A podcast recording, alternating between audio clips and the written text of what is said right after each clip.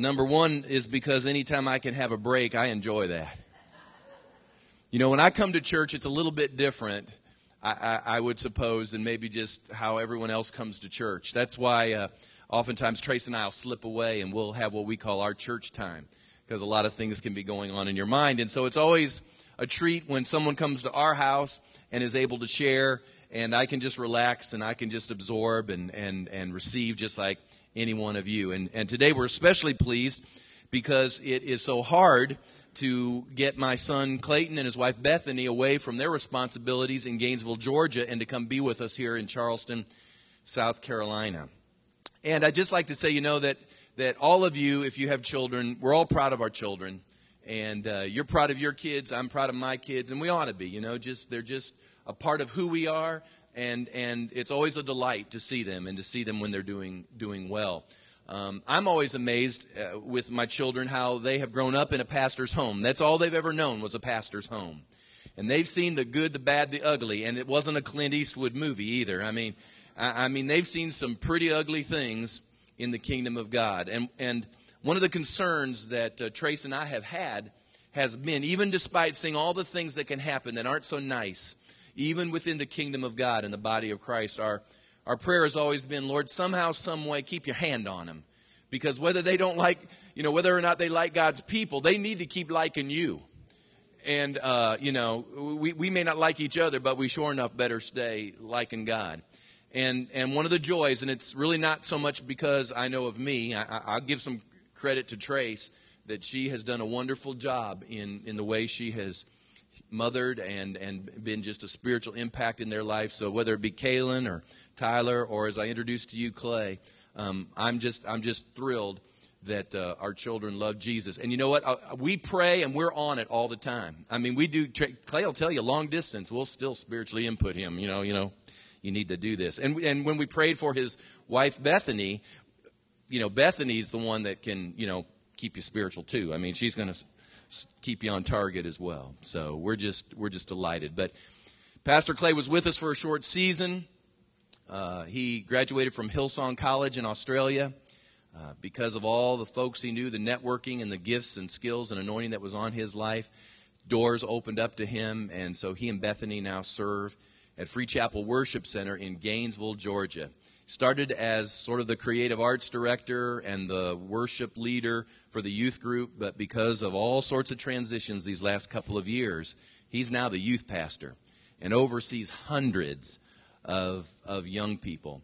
And so uh, he's right in the thick of it at a large church that's impacting the nation, impacting the world, and uh, just wrote me an email the other day and, and said that I believe 26 people at one of the services made first time decisions for Jesus.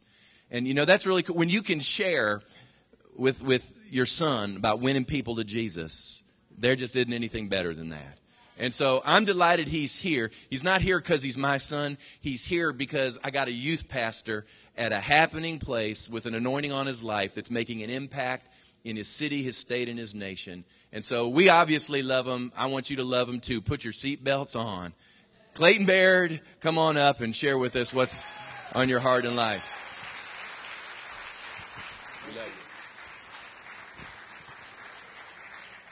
Thank you very much. So good to be uh, back in Charleston. How is everyone doing?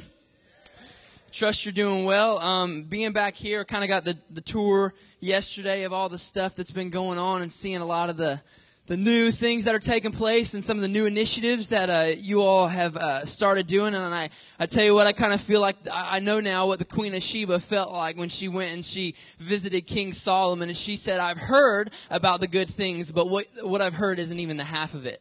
And um, I believe that legacy is moving forward, and I'm hearing great things. And I know God's doing awesome stuff. I see now that you even have your own in-house construction, Mr. Noah Pruitt back there. And um, every every other thing, I said, "Oh, that looks awesome. Who did that? Oh, Noah did that." And um, and so, uh, but it's good. The church is, is linking together. People are getting unified, and stuff's moving forward. I think that's absolutely fantastic. And um, in Gainesville, God is showing up, and He is doing big time stuff.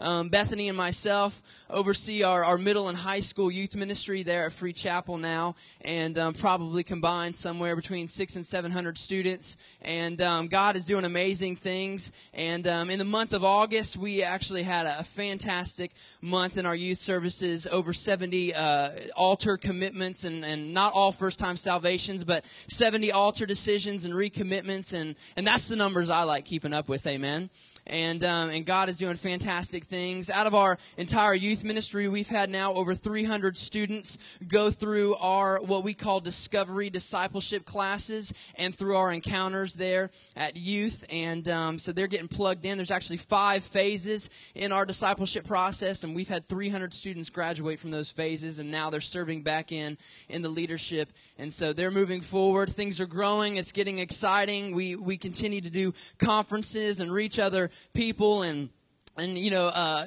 uh, pastor dad actually said something interesting. He actually used the word networking, but I don't actually believe in networking. I, I absolutely hate networking, but I'm uh, I'm totally for building relationships with people. Don't want to network with you, but I'll definitely build a relationship with you, and we can move forward and, and start doing what God wants us to do. And so God's just putting amazing people in our path. I'm learning a lot um, you know, just being where we are, I guess I have opportunity to uh, to grab hold of some other youth pastors out in the nation and kind of shake them, grab some information and some and some uh, just things that they've learned along the way, and so they're pouring into me. And like like Pastor said, I'm constantly emailing him, and and we're chatting about things. And because you know you don't know it all, you never do.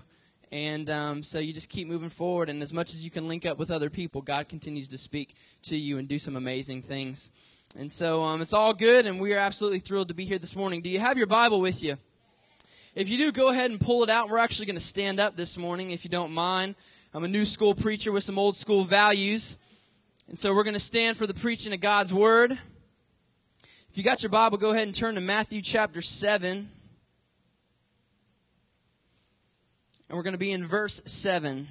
I'm going to read about three different passages, and then we'll be seated and we'll get started this morning. Matthew chapter 7 says this, and you can follow along. It says, Ask and it will be given to you. Seek and you will find. Knock and the door will be open to you. For everyone who asks receives, and he who seeks finds. And to him who knocks, the door will be open. If you don't mind, flip over to Ephesians now, chapter 1, starting in verse 5. Says this In love, he, being God, predestined us to be adopted as his sons through Jesus Christ in accordance with his pleasure and will, to the praise of his glorious grace, which he has freely given. Everyone say freely given. He has freely given us in the one he loves, being Jesus. In him we have redemption through his blood, the forgiveness of sins in accordance with the riches of God's grace. And now back to Matthew chapter 10. Matthew chapter 10, verse 38. And it says this, And anyone who does not take up his cross and follow me is not worthy of me. Whoever finds his life will lose it, and whoever loses his life for my sake will find it. Can we pray real quick? Father, in the name of Jesus, we come to you today, Lord, and we don't ask you to be with us because your word tells us that when we are in you, the same power that rose Christ from the dead, it's inside of us, Lord. So we know your Holy Spirit is here in this place, but we pray that you would be tangible this morning, God, that you would let an outpouring be released in this place. We know, God, that your word remains forever. The grass withers and the flower fades, but it's your word that lasts a lifetime, God. And so this morning I pray that we take your word, we sink it deep down into our heart that we might not sin against it, and we're going to do everything in our power to bring glory and honor to your name. Bless us this morning, God, as we truly seek out wisdom and knowledge through you and through your Son, Jesus Christ. In Jesus' name we pray. And everyone said, Amen. Amen. You may be seated. You know, this morning, what we need to understand is that Jesus Christ came to earth and he died once and for all for all mankind. He doesn't have to do it again. He's not going to do it again. The first time was good enough, and He died once and for all for all mankind. Salvation is free. It came to us free. Just like we read just there in Ephesians, it was a free gift. It came to us. We didn't have to do anything for it. Salvation is free. But what we have to understand now is that everything after salvation will cost you something. It's going to cost you something. Somebody has to die. You're thinking, wow, this is a great start. This is awesome.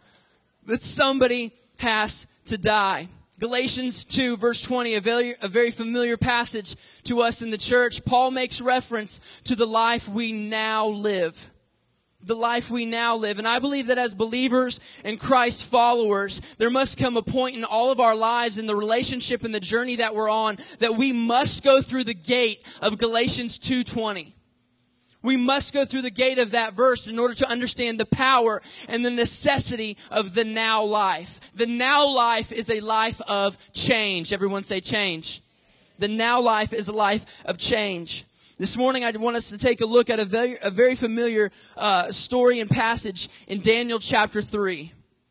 Daniel chapter 3, and you've heard it before. It's a story of three young men named Shadrach, Meshach, and Abednego. And we're not going to open up the word and read all the passage for the sake of time, but I want us to understand what's going on in this verse. There's a king, his name's Nebuchadnezzar, and, and the, the Jews are actually in exile. And these three boys are working in the king's palace and they're, and they're doing everything they know to do. And all of a sudden, this king Nebuchadnezzar, he has this idea one day, and he's going to construct a golden statue, a golden image. And when this music plays, he's going to have this killer band come up and they're going to strap on their guitars and they're going to get ready and they're going to go for it. When they start playing, when they start rocking out, everyone's going to bow down and everyone's going to worship this golden image. You see, the thing we need to understand about Nebuchadnezzar is in that story, Nebuchadnezzar is, uh, I, I believe that he is a figure of Satan in this passage. And he's still, just like Satan today, is still trying to get people to bow down to things in our communities and in our schools and in our families. It's the exact same thing. That's the parallel that's happening in this story. He's a symbol of Satan. And what we need to understand in our life today is that image is everything. In the church, we like to think, oh, it's not all about the image, it's about the heart. No, image is everything. The world doesn't understand the heart, they understand the image. What image are we portraying? We need to be portraying the image of Christ. Image is everything. And here in this story, these three boys, I can just see them now. They're probably walking around the marketplace and you know, by now this, this new rule has been posted up everywhere about this statue and about bowing down and worshiping this image. It's probably all over the place and people are talking about it. And, uh, and they're, they're, they're going and they're asking their friend, man, did you hear about this? Did you hear about this thing, man? Are, what are you going to do when the music plays? Are you going to bow down? Heck yeah, I'm going to bow down. Oh my gosh. You know, I don't want to, I've heard about that furnace, man. I don't want to go to that furnace. They're talking about it and people are communicating with each other. Now, I bet, you know, at some point, one of the boys probably got asked the question, Shadrach, man, Shadrach, what are you, what are you gonna do when that music plays, man? You're gonna bow? Man, I'm totally gonna bow. Are you gonna bow, man? And Shadrach probably looked back and he's like, nah, man, I don't, I don't, I don't think I'm gonna bow. Yeah, right, man. Yeah, right. There's no way. There's no way. Come on. Meshach, Meshach, come on, Meshach. What are you, I don't know about this guy. What are you gonna do, Meshach? Come on, you're gonna bow, right? I don't, I don't think so, man. I don't, I don't think I'm gonna bow. What are you, are you Abednego, Abednego, come on, buddy, buddy, come on. What are these guys? They're crazy, man. What are you, you're gonna bow, right? Actually, I don't, I don't, I don't think so, man. Listen, you guys, you guys are nuts. Do you not understand what is at stake here? You, you will die. It's not worth the risk. It's not worth the risk. You've heard about the furnace. Come on, guys. Come on, make, come on, change your mind. Come on, listen to your friend. Listen to your friend. But they said, no, no, I don't think, I don't think we're going to bow, man. I don't, I don't think we're going to do it. And sure enough, I, probably later that day, who knows, maybe later in the afternoon, and, and the music starts to play, and all of a sudden they hear the sounds, and they hear the flutes and the trumpets, and they hear all these things, and I can just imagine all over the marketplace in the town, everyone is now getting on their knees, and they're, they're putting their head as low to the ground as they possibly can, and they're, they're bowing this image that has now been built right there in the center of town, and everyone's getting on their, on their face, and, and here's Shadrach, Meshach, and Abednego, and they're just standing up, and I can I can just see it uh, and imagine in a sea of people, three men are still on their feet. And I think you know one of the guards probably saw this, and immediately he goes back to the king. He's like, King Nebuchadnezzar, you won't believe this. I found three guys who are out of their mind. I don't know what they're thinking. They will not bow. And the king is enraged. What do you mean they won't bow? Well, who are they? It's, it's that Shad, Shadrach and Radio Shack, whatever his name is. I, it's these guys over here. Shadrach, Meshach, and Abednego. Well, bring him to me. Bring him to me right now. And so he goes and he gets him and he brings him to the king. And he, and he takes him before the king and the king says, guys, tell me this isn't the truth. Tell me this is not the truth. Come on, our, our, my guards must be lying to me. I know you boys. I know you. Tell me this isn't true. Why won't you bow? and they said, King, we're not going to bow to your image. We believe in the one true God, the God of Abraham and Isaac. We're not going to bow down to this image. And, and King, you can do whatever you want to us. And we've heard about the furnace and we know about all that stuff. And, and we're believing that our God is going to deliver us from anything that you might try to put us through. But even if He doesn't, we're still going to stand. We're still going to stand. We're not going to bow down to your image. And the king, the king then, he, uh, he's asking, why won't you bow? But then he said something I think really ticked God off. He said, who is this God that will deliver you from the furnace? And I see, that's where he screwed up. Who is this God that's going to deliver you? And I think God saw that and he said, who's this God? Who is this God? I'm this God.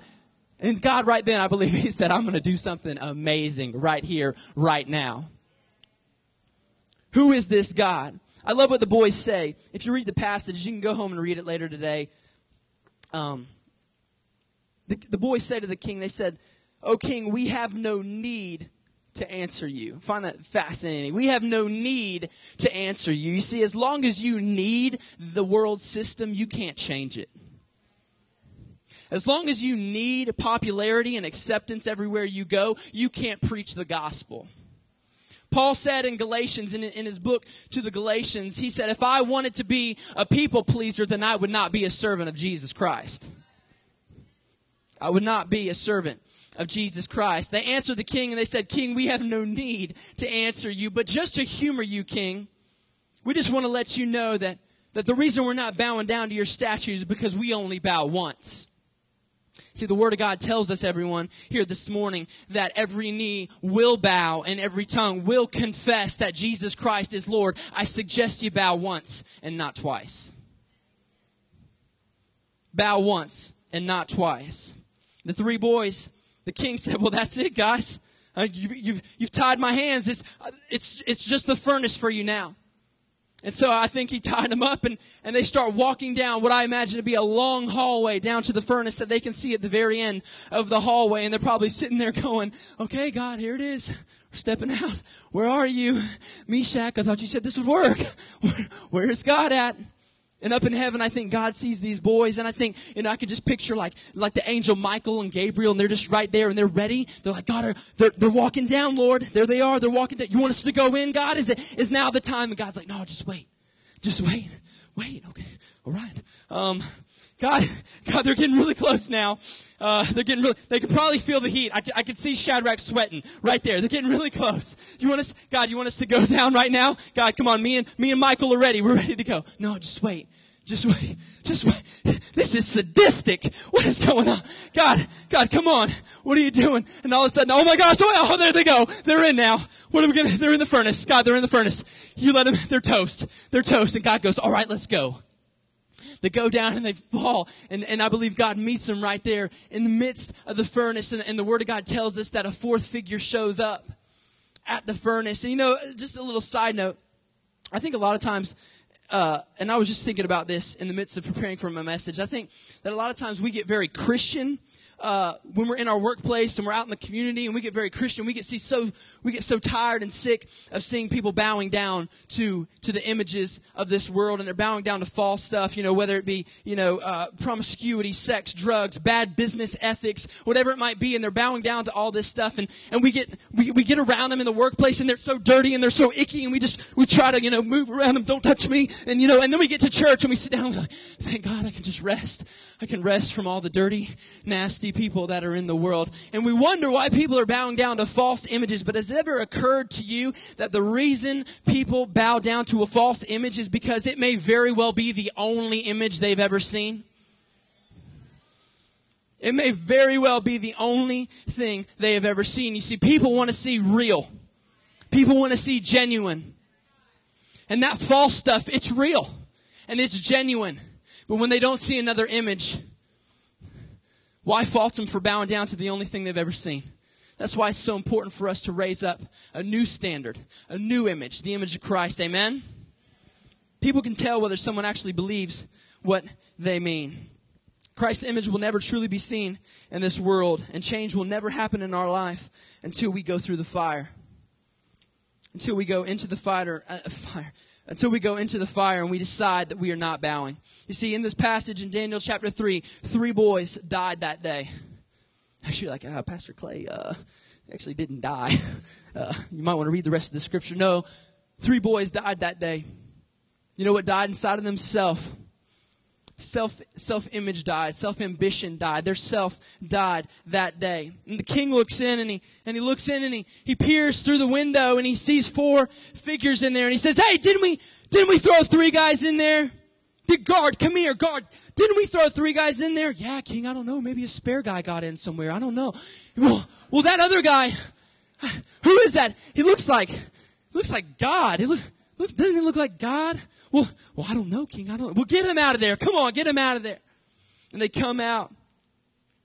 You see, when somebody minds, when somebody doesn't mind dying for a cause and dying for a purpose, that's when Jesus Christ begins to show up in our life and he begins to work miracles and he begins to do things and he begins to provide for us when we don't mind dying, when you don't mind going through the fire, when people decide that they want to bring change to a community, a nation, a family, when you want to bring serious change, those boys were serious. They were going to bring some change to the land. They were going to bring change to Babylon just by standing up and making a stand for the one true God. And when we decide in our hearts that we don't mind going through the fire and the hard times and the trials, that's when Jesus Christ shows up on our behalf. Amen and he begins to do amazing things. We all love to tell people, this is so interesting about Christians is, is we live um, our, our, our, little Christian lives and everything's going so well. And we love to tell people, man, you need to get your stuff straight and you need to follow God and, and you need to start coming to church with me. And meanwhile, everything is just dandy in your life. And, and when things are going well and we try to witness to people, nobody listens. You ever notice that? Nobody listens. But when someone sees you go into the fire and out of the fire and you don't even smell like smoke and there's no singe on you because Jesus Christ was there in the midst of your trial, in the midst of your hard time, in the midst of your problem, when they see that stuff, all of a sudden it clicks in their mind. Wow. Wow. That person can, I can't even believe they made it through that. It surely would have killed me. What in the world is going on in their situation that I need to know about? You see, fire is where the unnecessary things of life are burned away. Fire burns the unnecessary things away. And you can't go through fire and stay the same unless you are holy. Unless you're holy. You see, the problem with our culture today and our nation is not health care and same-sex marriage and abortion and whatever else. The problem with our nation today is too many preachers have stopped preaching holiness and righteousness and people are losing the fact that we need to be connected to God. It's not about, you know, Christians out there today are trying to find the path of least resistance. How can I, how can I make it through life and not sacrifice everything? The bottom line is you can't. You can't. Matthew chapter 10, unless you are willing to pick up your cross every single day and follow me, you are not worthy of me. You're not worthy of me. Too many Christians trying to find the path, path of least resistance. Whatever is pure can be tested and will be tested by fire. Whatever is pure can make it. You see, these three boys, they lived a holy life. They lived a holy life, and the Bible says that when they came out, there was not even a hint of smoke. There was not even a hint that they had even been inside of a fire. When you live holy, you can stand the testing by fire. Amen. God is looking for some fire fighters. God is looking for some people who are willing to walk into the fire and say, Lord, I'm believing in this situation. It might be hell that I'm walking through this week, and I'm believing that you're going to be there with me, God. You're going to deliver me, and you're going to prove yourself to be faithful and true and work a miracle out on my behalf. But even if you don't, I'm still going to stand. I'm still going to stand. Yeah, give God a praise. Give God a praise this morning. I'm still going to worship. I'm still going to call you Lord. But the issue today is too many people want it their way. Too many churchgoers want it their way. This ain't Burger King. This is the Church of Jesus Christ. Too many people want to make up their, their own rules because you know you come into church and and it, you know it's it's almost hard you know you want to invite someone to church hey come and join me on a sunday morning where we we pick up our cross and we sacrifice ourselves every day for the call of jesus christ. It's not very good propaganda is it? It's like you know no thanks. Uh, you know it's it's difficult and so people want to create their their own rules and their own way of thinking because it's a difficult thing that the bible asks and because people want it their way, they approach church extremely wrong. People, people approach it extremely wrong. And there's five approaches to church that drive me absolutely crazy. And if you're taking notes, why don't you write these down? There's five things that I've noticed that drive me absolutely crazy about people approaching the church. The first one is called the bunny approach. What's the bunny approach? Pastor Clay, it's this. I'm gonna hop, I'm gonna hop over here because man, this church has got awesome, they've got awesome worship. But then, oh, the preaching looks good over there. Okay, so now I'm gonna come over here. Oh, but look, that place has got great singles ministry. So now I'm gonna hop over here. Oh, but there's small groups over there. They got great small groups. And people hop and hop and hop around. It's the bunny approach. It's the bunny approach. People just hop around. They, they're going to hop around because all oh, this place has got great this. Oh, that pastor over there is really great. Oh, but the guy I'm kind of liking goes to that church over there, so I'm going to hop over there a couple weeks a month. It's the bunny approach. You know, in the book of James, it talks about a man who's unstable and, and it and actually talks about that when we are unstable and when, when we become double-minded about things and we don't we don't sink ourselves in and get planted to stuff and become single-minded the bible says that we become unstable and the word of god actually says that unstable people receive nothing from me they receive nothing so these people who are hopping around all month long, all year long to all these different places. They think they're receiving so the small groups here and they're receiving this here and they're receiving, but the truth of the matter is, is you're not receiving anything.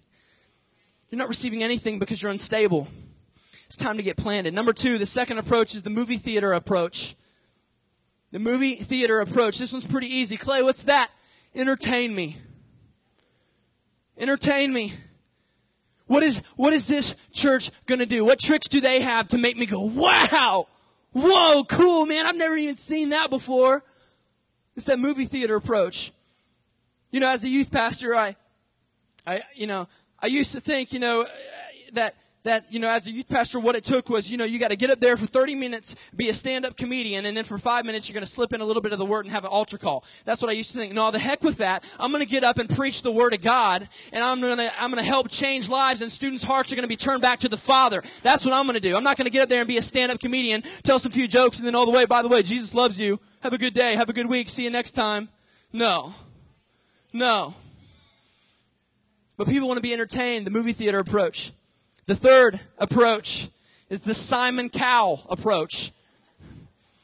Does everyone know who Simon Cowell is? American Idol, the British guy. Simon Cowell. What, what kind of approach is this? It's the critique approach. Someone's going to come into church and they're going to critique every little thing that they see. They're going to critique it all.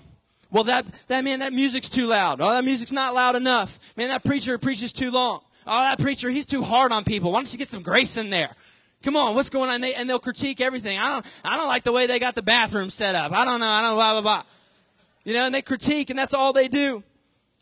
The Simon Cowell approach. You know what I, I, one of the things that I absolutely dislike, nay, I hate, is when people, is when people say, oh, that church just, they just didn't feed me, man. I just wasn't getting fed at that church. And I just want to say, good. Because church isn't about feeding you, it's about changing you. It's not about feeding you. It's about creating change and transforming mindsets. If your approach to church is to sit back and decide on whether you want to vote this place in another week, then guess what? You don't get it. Take your vote somewhere else. That's not what the church is for. We don't sit back and decide, am I going to vote this place in? Do I want to cast my ballot? It's not what it's about. It's a Simon Cowell approach. Number four, fourth approach is the Starbucks approach. Clay, what's the Starbucks approach? It's conversational church. Conversational church. You know, I just want a church that's going to be relaxing. I just want to, I just want to chill out. I just want to hang out. You know, I don't want it to be too hard on me. Come on, let's just, let's just have some easygoing church, you know? You got these, you got these guys today who, who call themselves com, conversationalists. What is that? You know, you know, like these guys who get up and they say, you know, for today's talk, I'm going to give us uh, five points. You know, I believe in the fivefold ministry, and nowhere in there does it say anything about conversationalists and talkers and sharers. I don't get up here and share the word. I'm not. I'm not Pastor Clay, the sharer. That's not what I am. No, I'm a preacher. I preach. You listen. Our lives get changed, and together we build the church of Jesus Christ. And because He sees our hearts, He knows that His reputation is safe here. Amen. That's what we do. We preach the Word of God. We teach the Word of God. We don't share. We don't talk. I don't, I don't talk. I don't come up here and give little talks. I don't know what that's all about. But that's the, that's that's the Starbucks approach. Everyone wants to be just laid back. You know, let's not offend anyone. Let's just chill out. Starbucks approach. And the fifth approach is, is the Diet Coke approach. And you probably know what this one is, even before I say it. I'm going to have uh, two Big Macs. Uh, I'm going to have a fries, um, the, the 10 piece nugget, and uh, two apple pies. And I'm to, I'll, I'll give me a, uh, a Diet Coke with that. It's a Diet Coke approach. We want to we want to live our week like hell, and we want to do whatever we want and make our own decisions, and then we want to come in here on a Sunday morning and wash it all down with a cold glass of church. Doesn't work that way. Doesn't work that way. You know, church is not church is not some little piece of your spiritual health plan. It is a lifestyle. It is a lifestyle change. When Paul in Galatians talked about the now life, he's not talking about the now once a week. He's talking about a complete lifestyle transformation that takes place when we find ourselves in Christ. It changes everything about us. We don't do what we want and then wash it all down with a little bit of church, a little bit of small groups, a little bit of Ironman meeting, a little bit of women's event. We don't do that stuff. But it's a lifestyle change that we commit ourselves to when we plant ourselves in it.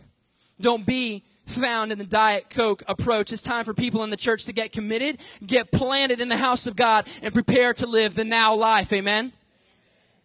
You know, I used to think people didn't come to church for three reasons. I, I, I had like, ta- I had, and I, one of our pastors uh, that I work with, uh, back back in uh, Gainesville, our college pastor, we talked about this, and we came up with three reasons why we thought people didn't come to church. The top three reasons. And um, the first reason was busyness. Oh, people are busy, you know. Second reason is laziness. And the third reason was disinterested. I used to think, man, okay, you know, valid excuses, but but you know, then I began to look at them. I, you know, busyness. Okay, someone doesn't come to church, but because they're busy. Well, that same person who's too busy to come to church on a Sunday morning is not too busy to set their alarm and make sure they get to the beach or the lake by 9 a.m. They're not too busy for that. They're not too busy this afternoon to make sure that they, they, they skip church, but they're not too busy to make sure that they get home for the race, for the Sprint Cup race in Atlanta this afternoon. They're not too busy for that. And not only do they watch the race, but they know every single driver, they know all the stats, and they know who's ahead and the point standings. They know all that stuff. They're not, they're not too busy. They're not too busy to come to church. Well, then I thought, okay, well, it's laziness. You know, people, maybe they're just lazy. No, but then I began to realize they're, they're not lazy. Because that person who's too lazy to come to church on a Sunday morning, you know, they actually worked 60 hours this week. Not only did they work 60 hours, but they picked the kids up from school, they painted the house, and they, they did some yard work, and they did some more stuff. You know, they're not too lazy. They're not lazy. They're just too lazy to get out of bed on Sunday morning and come to church, but they're not lazy. Disinterested. You used to think, okay, well, maybe people are just disinterested from church. They're just not, not interested in, in receiving, you know, values and, and good morals to help lead their life in a positive way. You know, I don't know what it is. Maybe they're disinterested. But that same person who is too disinterested for church will religiously watch Oprah every single day of the week. And then after that, her co-pastor, Dr. Phil, they'll get on that. And they're not disinterested because, and if they're not there, they'll, they'll TiVo that junk. You know what I mean? They'll just, they'll make sure they record that stuff. And, and they're not disinterested because they really want to hear about the five tips on how to make my children more obedient. They really care about that, you know? They're not disinterested. And so we came up with a new number one reason as to why people don't come to church and why they don't participate and get planted and change lifestyle. The new number one reason is this it's disappointment or disillusionment. Clay, what does that mean? They came once and nothing happened. They came once and nothing happened. They did not experience change. You see, Legacy Church must always, always, always be a place of change. I know it is. I know it is because I know the leadership and I know how things work. But we must always keep in mind inside of our inside of our churches that it must always be a place that is experiencing change. And for change to happen, you got to be willing to risk. If you come week in and week out and you're not experiencing change, then perhaps it's because you're not willing to risk. You're not risking anything. You see, for those three young men, Shadrach, Meshach, and Abednego, they risked. They risked big time. They stood up and they said exactly what we read. Even if, even if God chooses not to deliver us, we're going to stand. I'm going to risk it all. It's right here on the line. I'm risking it because I want to see change that bad in my life. I think about the story in the New Testament and the Gospels about the woman with the issue of blood. and how she was willing to risk in order to see change in her life. She pressed through the crowd, also that she could just touch the bottom of Jesus' garment. Was there anything special about his garment? Absolutely not. But it was her expectation that, man, if I could just grab a hold of that, all of a sudden change is going to be in my life. All of a sudden I'm going to be transformed. I'm going to be healed. And when we come to church on a weekly basis, if we're not experiencing change in our life, then it's time that you begin to engage yourself, engage your soul, your mind, your will, and your emotions, engage that stuff, and begin to reach out and grab hold of the change. Grab hold of the change, press through whatever it is, and grab hold of it. Is there anything special about this wood and these altars? No, but when you come down here and you expect change to happen in these altars, God shows up. Just like he showed up in the furnace. Just like he turned around and he said, Who touched me? Woman, you're healed. He shows up when you press through it. That's what God's calling us to do. It's a lifestyle of change. When he shows up, he brings change. 99% of the battle is just to keep showing up. Clay, how do I bring change to my life? How do I begin to do that? 99% of the battle is just keep showing up. Just keep showing up. Week in, week out, I'm showing up. Ironman, I'm showing up. Ladies event, I'm showing up. My small group, I'm showing up because God meets you. God begins to work inside of you. If you're missing out, if you're skipping, if, if, if somehow, some way there's an excuse that's actually valid and you're skipping, just, just don't be surprised when, when God's not showing up. Why? Because you're not engaging. You know, if you come to Legacy Church and, and, and you just come in week week in and week out, and all you do is participate on a Sunday, you know, it's time to take it to the next level. It's time to engage your soul. It's time to engage in the things that are available around here. Why? How could you, how could you be in a church as focused and as, and as right on track as this, and you're still not involved in a small group? And you're still not coming to the men's and the women's events. How can you, how can you sit here for an entire year in these services and not be any more plugged in than where you're at right now? It's time that you engage. It's time that you engage Christ and bring change to your life. Step out, take the risk, make some, make some relationships that are going to be beneficial to you. And it's so, it's so important that we expect change to come in our life. We expect it every single Sunday that God is going to do something amazing and He's going to speak directly to my life. You know, don't question in your mind whether He's going to do it or not. You know, a lot of times we just, we question and we think about it too much. You know, actually, uh, think about this real quick. You know, did you know that, you know, speaking of, you, you mentioned something about the end times, Pastor, and you know this, a lot of people, a lot of people, you know, especially us Pentecostals, we're, we're so intrigued by the end time stuff. Did you actually know that there's two marks of the beast? Did you actually know this? And people are like, whoa, didn't know that. Yeah, there's actually two marks of the beast. Open up your Bible to Genesis chapter 3. Genesis chapter 3.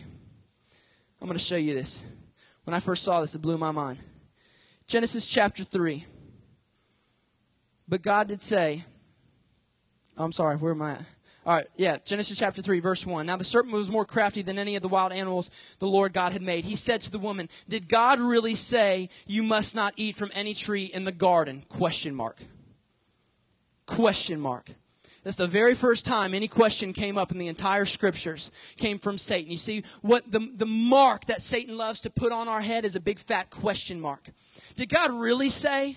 Did God really, do you really have to go every single week? Wow, that's a big commitment. Do you really have to go every single week for God to show up in your life and bring change to, to your son that's far from Him? Do you really have to show up? Do you really have to make relationships inside of a small group for God to do that stuff? And the enemy brings questions to our head and he begins to question the Word of God and question whether, man, is that really right? It's, it's the second mark of the beast. And the enemy just loves to bring questions. Don't let the enemy question whether what you've heard is truth or not. Don't let him question whether this word is true. You know what's right. If you've been in here an entire year, two years, three years, uh, you, you know what's right and you know what's wrong. But yet sometimes we still get, we still sit back and we ponder, wow, is that right? Is that right? Man, I don't know. Did God, does God really want me to do that? Is that, that, is that really His will for my life? And we let the enemy bring in all these questions inside of our life.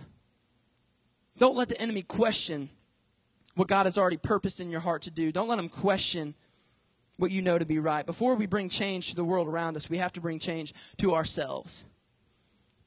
Before we can change anybody around us, we must first bring change to ourselves. Clay, how do we bring change to ourselves? Worship. Worship. I want you to turn your Bible to Ezekiel. Ezekiel chapter 46. Ezekiel chapter 46 and verse 9. Worship brings change. Amen? Ezekiel 46, verse 9. And it says this When the people of the land come before the Lord at the appointed feast, whoever enters by the north gate to worship is to go out the south gate. And whoever enters by the south gate is to go out the north gate. No one is to return through the gate by which he entered, but each is to go out the opposite gate. You see, this was actually written in the book of the law. It was written to everyone who was coming into worship during the feast. And, and it's, it's, it's instructional. It simply says, if I'm coming in to worship the Lord and I come in the north gate and I worship the Lord, I'm not to go out the north gate. If I come in the north gate and I worship the Lord, I'm to go out the south gate. And if I come in the south gate to worship the Lord, don't you go back out the south gate.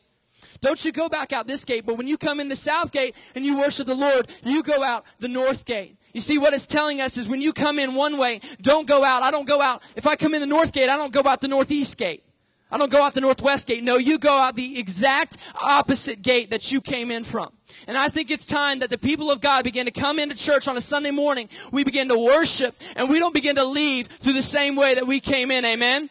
But we stand up and we get changed. God brings transformation in our life and we don't walk out the same. You come in depressed, then you're going to leave full of joy. You come in bound up, addicted by stuff, you're going to leave set free. You come in fearful about the future, then you're going to leave with a spirit of power and love and a sound mind. Amen.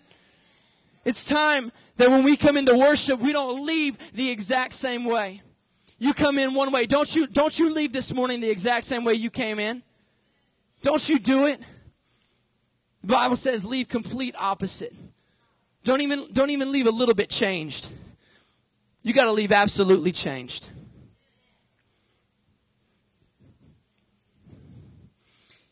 The now life is life of change. Everyone say change. You know, there's a there's a restaurant in Atlanta. It's called the Varsity. Has anyone ever heard of the Varsity down in Atlanta? And uh, it is definitely of the Lord. And uh, and it's uh it's been there for just ages and ages and years and years. And the varsity they sell you know they sell a few things now. You know they're they're up in their menu, but the varsity is pretty much about two things. It's about hamburgers and it's about hot dogs. And that's it. And you go there and and and you know because of the way because of the way things are these days and because people are so opinionated and they want what they want, you know, they're they're working with you on your order. But pretty much you can tell that when you go into the varsity, they expect you to either get a hamburger or a hot dog, and they don't want to hear about what you want on it because they just make it one way. You know? They don't, they don't, they don't care about what you want. You can tell them and they kind of give you the whatever, you know, but, but the varsity is about two things, hamburgers and hot dogs, and they're going to make them the way they make them, and there ain't anything you're going to do to change it. And that's what it's all about. So the other day, me and another one of our assistant youth pastors, we're down at the varsity and we're eating, and um, and we get you know, and we get down there, man. We had we had some hot dogs with onions and and chili and ketchup and mustard, and oh my gosh, I'm hungry. And um, and so we we had our we had our our lunch, and we head back up to the office, and we walk in and our, our receptionist Connie, she's sitting there, and, and we walk past her, and she she does this. She goes, "Whoo wee! Somebody's been to the varsity." And I thought about that, and I thought, you know what? It's time for us to walk into our workplace on Monday morning, and for someone to look at us and go, "Woo! Somebody's been to church. Woo! Somebody has been eating the Word of God." Somebody has been in the presence of Jesus Christ. Amen. Because when you walk in here on a Sunday and your life gets changed and you become transformed, you should walk out of here and it should just be lingering with you. You walk into your place, you see your family, you see your friends this evening, and they should say, whoo you have been to church this morning, haven't you? And you say, yes, I have. Because it brings change. It brings change. Amen. It's time for us to bring change to our lives so that we can begin to bring change to the world around us. And listen, it'll never be as easy as it is today to be a Christian. It'll never be as easy. I'm not preaching doom and gloom, but read your Bible. That's what it says. It'll never be easier than it is today. The world is getting darker and darker and darker. But the good news is, is that God said my church will get brighter and brighter and brighter and brighter. And, the, and I love what the, I love what the message Bible says when, when Jesus is giving the final instruction to Peter. He says, you know, Peter, on, on you I will build my church. And the message Bible says that it will be a church so expansive with energy that not even the gates of hell can do anything about it. You see, God's just not out there building little inky dinky churches here and there. No, He's coming back for a church church that's full of life, full of vision, full of faith, full of energy. He's not coming back for dead works, but he says, I'm building churches that are so expansive with energy that not even the gates of hell could do anything about it. Amen? He's, he's building places full of life. He's building places full of passion, full of zeal for the cause of Christ. And that's what legacy is about. Amen? That's what's that, that's what it's about here. That's what it's about at places like Free Chapel. We're not building little dead churches. We're building churches that preach the truth, the full truth, spirit and in truth, word of God. And it's bringing change to people's lives, and people are getting set free. Praise God, we're seeing salvation in our youth services. 70 plus students this past this past month and God's doing amazing things and and, and your pastors will, will tell me stories about how God's working miracles here and he's doing things in your life and you don't know that I know the stories but I know the stories and things are happening. It's because we're risking ourselves. We're getting serious. We're getting passionate. We're filling ourselves up with the word of God and we are experiencing change. We're experiencing change and change transforms the world around us. Jesus isn't coming back for little inky eating churches. He's not coming back for for just a people who are just apathetic and all right, if he comes, he comes. If he doesn't, he doesn't. No, he's not coming back for that. He's coming back for people who are full of life, full of passion, full of energy, ready to, ready to go out and, and accomplish the cause of Christ. Whatever it takes, whatever I have to get up, carry my, carry my cross every day, I'll do it. I'll do it, whatever it takes. Because I want to be worthy. I want to be worthy of the cause when Jesus comes back. Amen? Amen. The band, why don't you go ahead and come on up behind me if, if you would? It's time for us to be a movement that is defined by change and life, full of energy and full of passion. We're going to reach the lost. Amen. Congregation, why don't you just stand to your feet with me real quick in closing?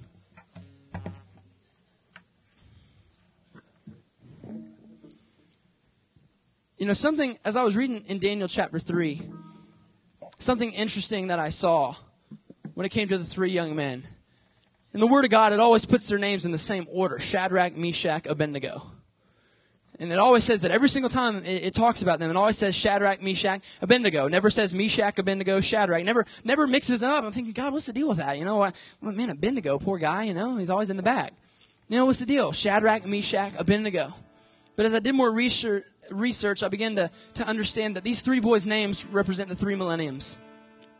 They represent the three millenniums that have been on the earth. The first millennium, Shadrach. Shadrach actually means scribe of the king. Meshach actually means guest of the king. And Abednego means servant of the king. You see, the first millennium that God was raising up, he was raising up his scribes. He was literally raising up people that were sitting down and they were writing the written word of God. They were, they were writing out the miracles and the teachings that they had seen and heard. They were writing this stuff down so that 3,000 years later we could have it in our hand and we could, we could guide our life by this book.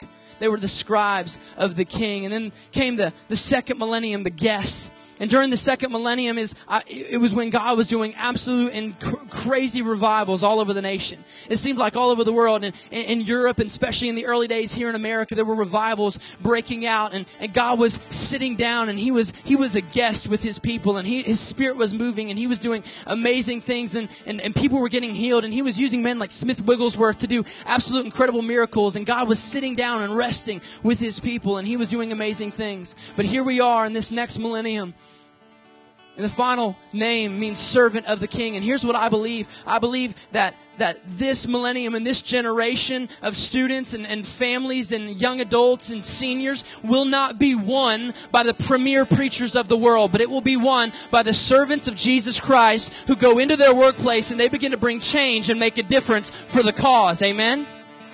That's what I believe. That's what I believe with all my heart. It's not about it's not about who's got the biggest church and, and, and all these big time ministries. No, this millennium is about the servants. Who's going to rise up and say, God, that's me. God, that's me. Last Wednesday, I preached a message out of Nehemiah. And what I love about Nehemiah when it came to rebuilding the wall in the book of Nehemiah, he said, he heard about what was wrong and he heard about everything that had been broken down in Jerusalem. And he simply raised his hand. And he said, Hey, that's me. That's me. He didn't wait to be asked. No one had to go to him and say, Hey, man, we're kind of needing some help with this. You think you want to partner up with us? No, he saw the need and he said, Hey, that's me. He put himself out there to be a servant. He wasn't getting paid to do it. In fact, he was getting attacked while doing it. But he stood up, and it's time for a church and a generation of believers to stand up and say, God, that's me. We see the need all around us every single day. We walk out of these doors. When we go to lunch today, we're going to see the need. You go to school tomorrow, young people, you're going to see the need. Tuesday, sorry, Labor Day. You're going to see the need all around you. It's time for us to raise our hands and say, God, that's me. God, I want to be a servant. I want to, I want to help bring change, Lord. I want to be the one who's willing to risk. Amen.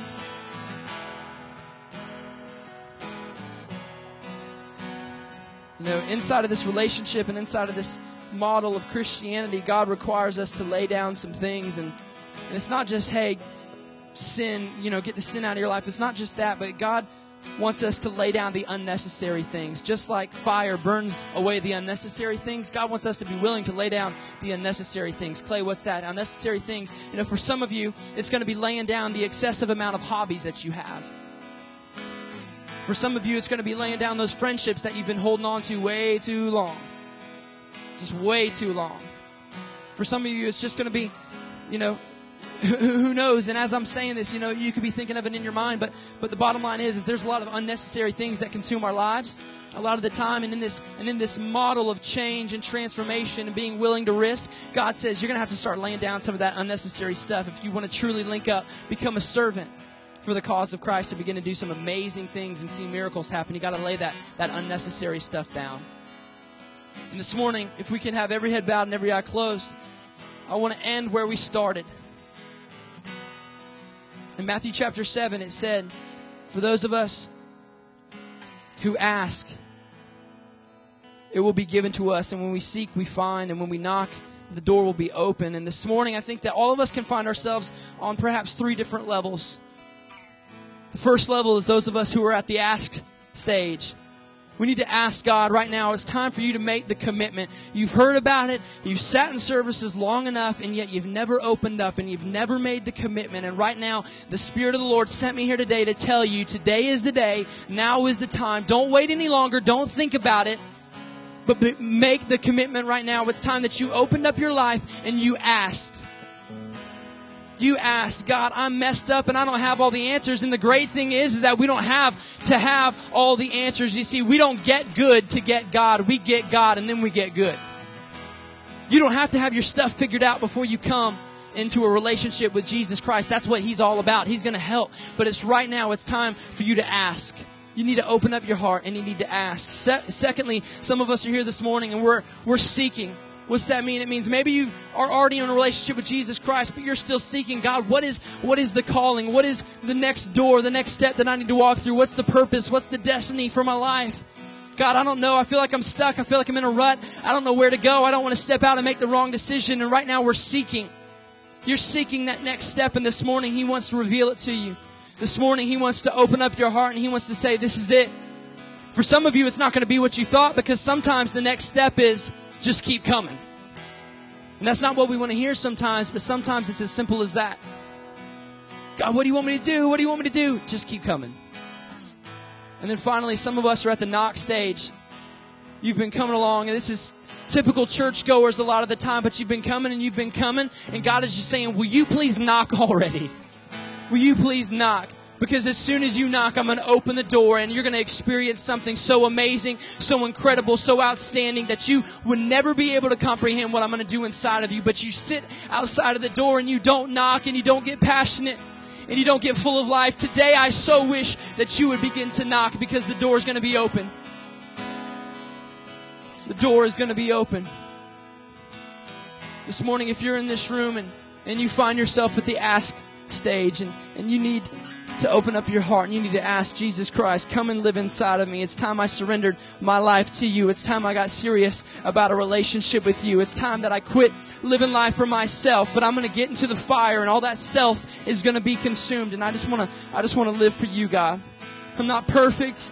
I don't claim to be perfect, but God, here's what I got, and I just want you to use it. If that's you, if you want to make a commitment and you want to ask Jesus Christ to come in for the first time, or maybe this is the 50th time and you just need to get back right, then all over this room, on the count of three, I want you to lift your hand.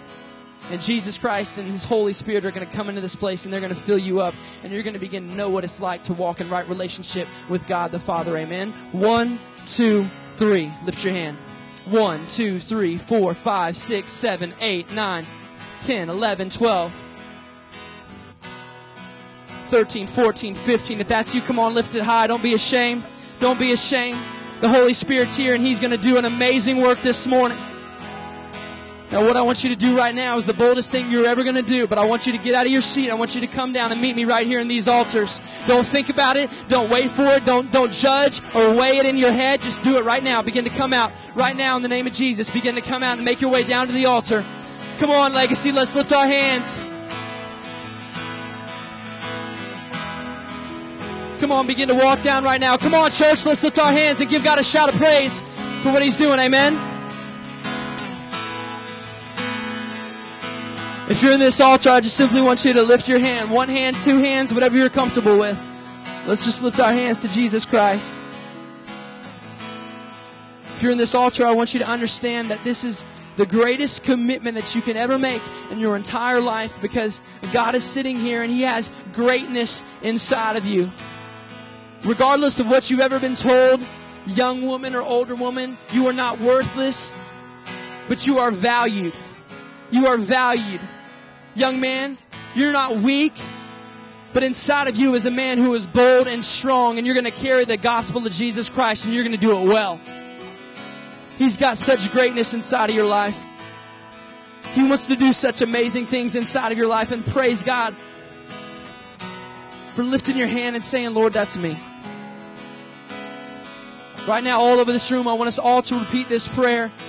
Repeat it after me. And for those of you in the altar, as I repeat it, just mean it with everything that's inside of your heart because Jesus Christ is here. His Holy Spirit's here and He wants to meet with you. Repeat this prayer. Say, Lord Jesus, right now in this place, I confess to you that I am not perfect. God, I have made mistakes and I have turned from you. But Lord, right now, I abandon myself to your cause, the cause of Jesus Christ. God, I'm tired of living life all about myself. I want to begin to live my life completely changed, completely transformed, running after the perfect will that you have for my life. God, I believe in your Son, Jesus Christ, that He died on the cross for my sins, and through Him, I can be set free, I can be made righteous, and I can walk in holiness. God, begin to use me. Do something in my life. Do something in my family. Do something in my workplace. Work a miracle. In Jesus' name we pray. Amen. For those of you in the altar, you can stay here. Everyone else, why don't we lift our hands all over this room? Because the fact of the matter is, for those of us who aren't in the ask stage, we're probably in the seek or the knock stage. So I want to pray for us as well this morning. As I pray, you don't have to repeat after me, but let's lift our hands and let's get unified together, all right? And the Holy Spirit's going to continue to do His work in this place. God, we love you this morning. And Lord, we abandon ourselves to you, God. We realize that we are nothing without you, that we need you more than anything. And God, there is a plan that is so great for our life. Your word says in Jeremiah that it's a plan of hope and it's a plan of a perfect future. God, you don't want to bring harm to us, but you want to begin to open amazing doors for us to walk into. God, if we're here in this place and we're seeking something out from you, we're seeking the next step, the next move, God, I pray that you would send your Holy Spirit this week. You would begin to open it God, in the midst of our private worship, Lord, in the midst of our private worship at home, you would continue to speak to us, God. You would continue to reveal your plan to us, your perfect will. And God, I pray that we would be, we would be so in tune with you that we're not going to miss it. We're not going to miss it when it's spoken, Lord, but we're going to be walking in right relationship with you. God, for those of us in this room, we've been coming week in, week out. God, I pray that the spirit of boldness, the spirit of, of courage would rise up inside of us, that we would knock on the door and say, All right, here I am, Lord. It's about time I knocked on the door. Begin to do something in my life. I want to come in. I want to commune with you. I want to have relationship with you. God, begin to begin to raise up a people that are all about change, God. Inside of this place, every single Sunday, may we experience change. Change us, God. Change us each and every day. May we be a people that will pick up our cross and carry it, Lord. We don't want you to look at us and say we're not worthy. God, we want to pick it up and we want to run with it. Let the world see what you've done inside of us so that they will know that Jesus Christ is the one true God.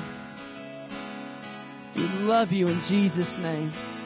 In Jesus' name we pray. Everyone here in the altar, I want you to look at me.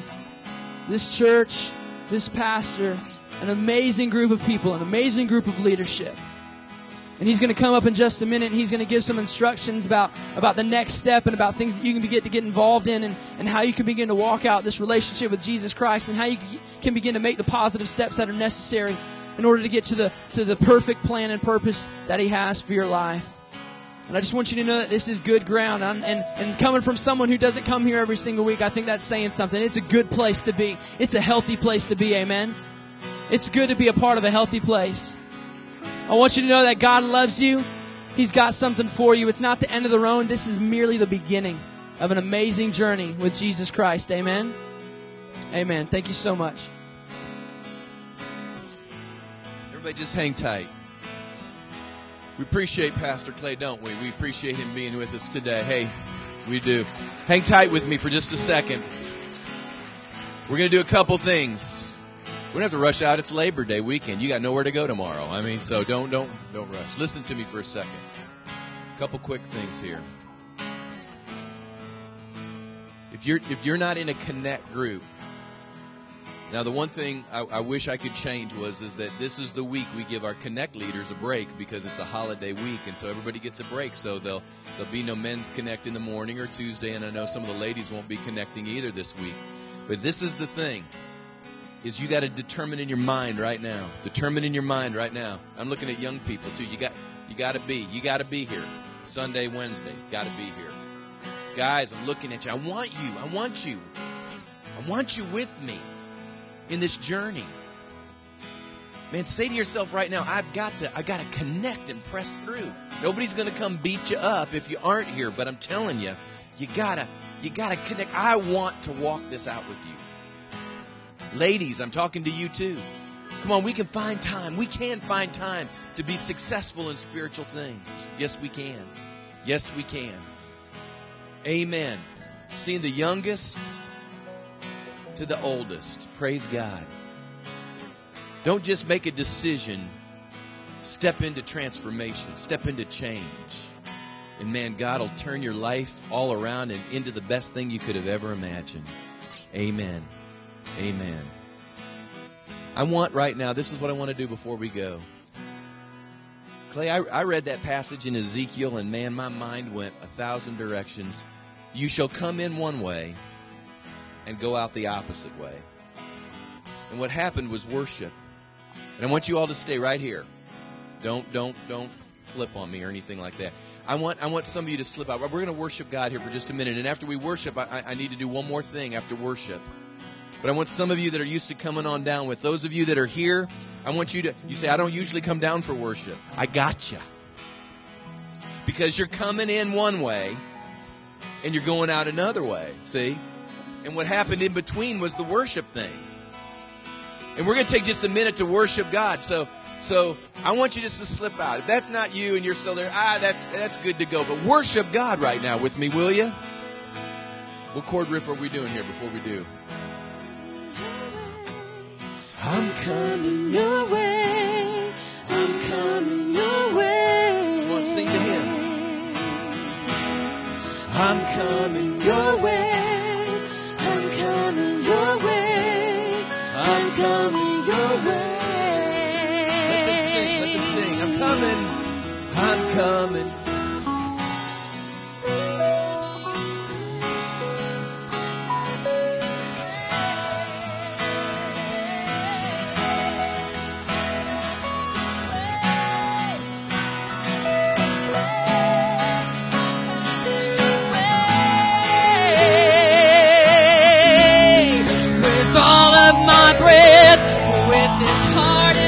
In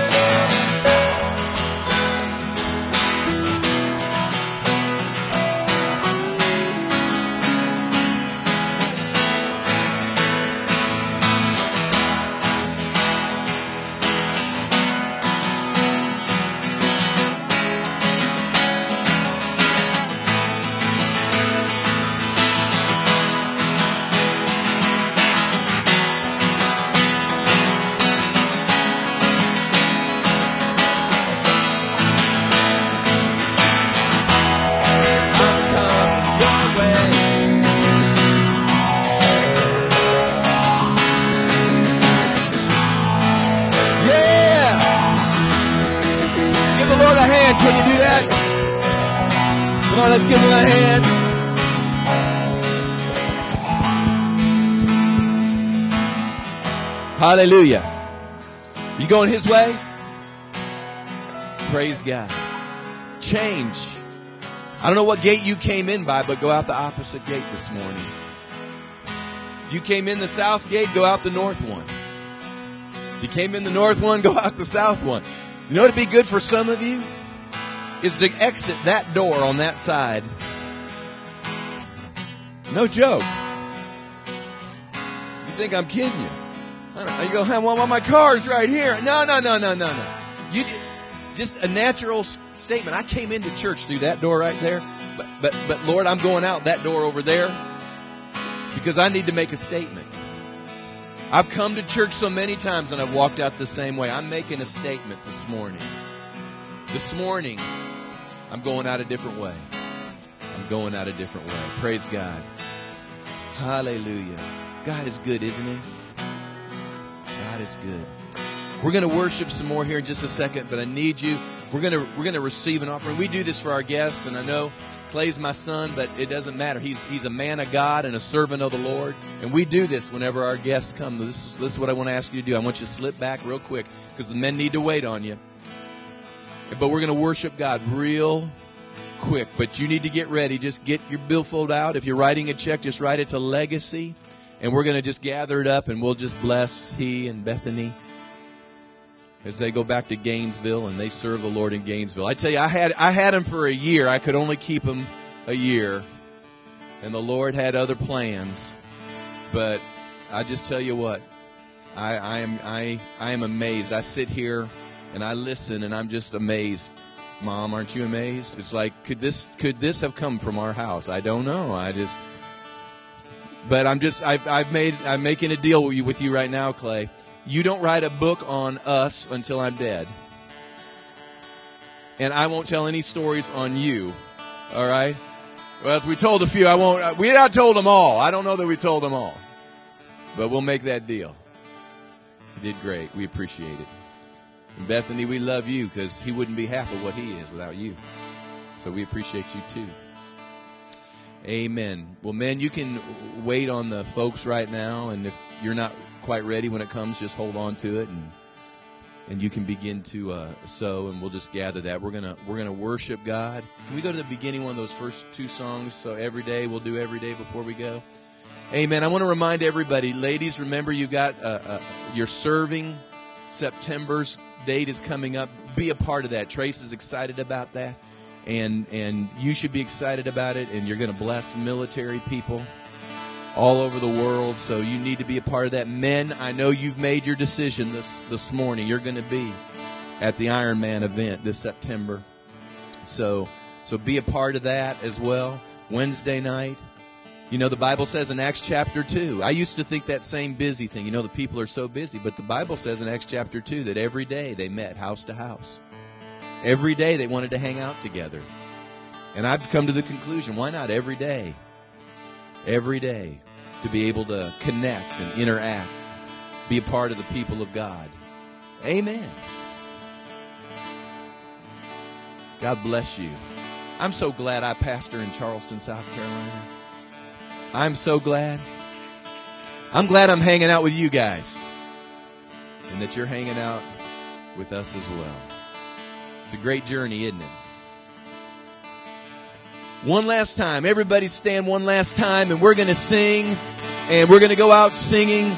So let's worship God with all of our hearts. Let's give it a verse or two and then you'll be released. But let's give it up. Put your hands together one last time. Come on. We got to make some noise in the house of God. Put your hands together now. You come in one way. You're getting ready to go out another way. What say, Lord, it's you who gave me life and I can't explain how much you mean to me now. You me, Lord, I give all that I am to you every day. I can be a light that shines your day.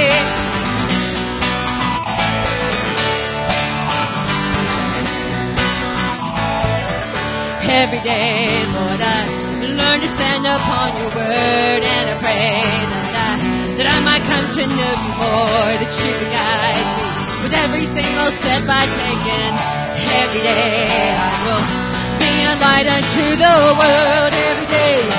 It's you I live for every day.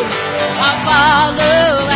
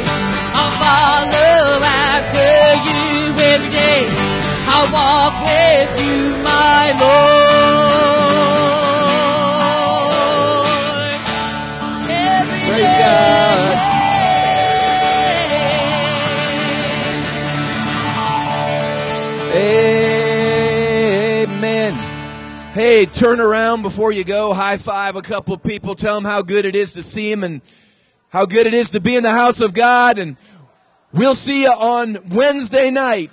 Wednesday night, we'll see many of you. God bless you. Have a great week. You are released.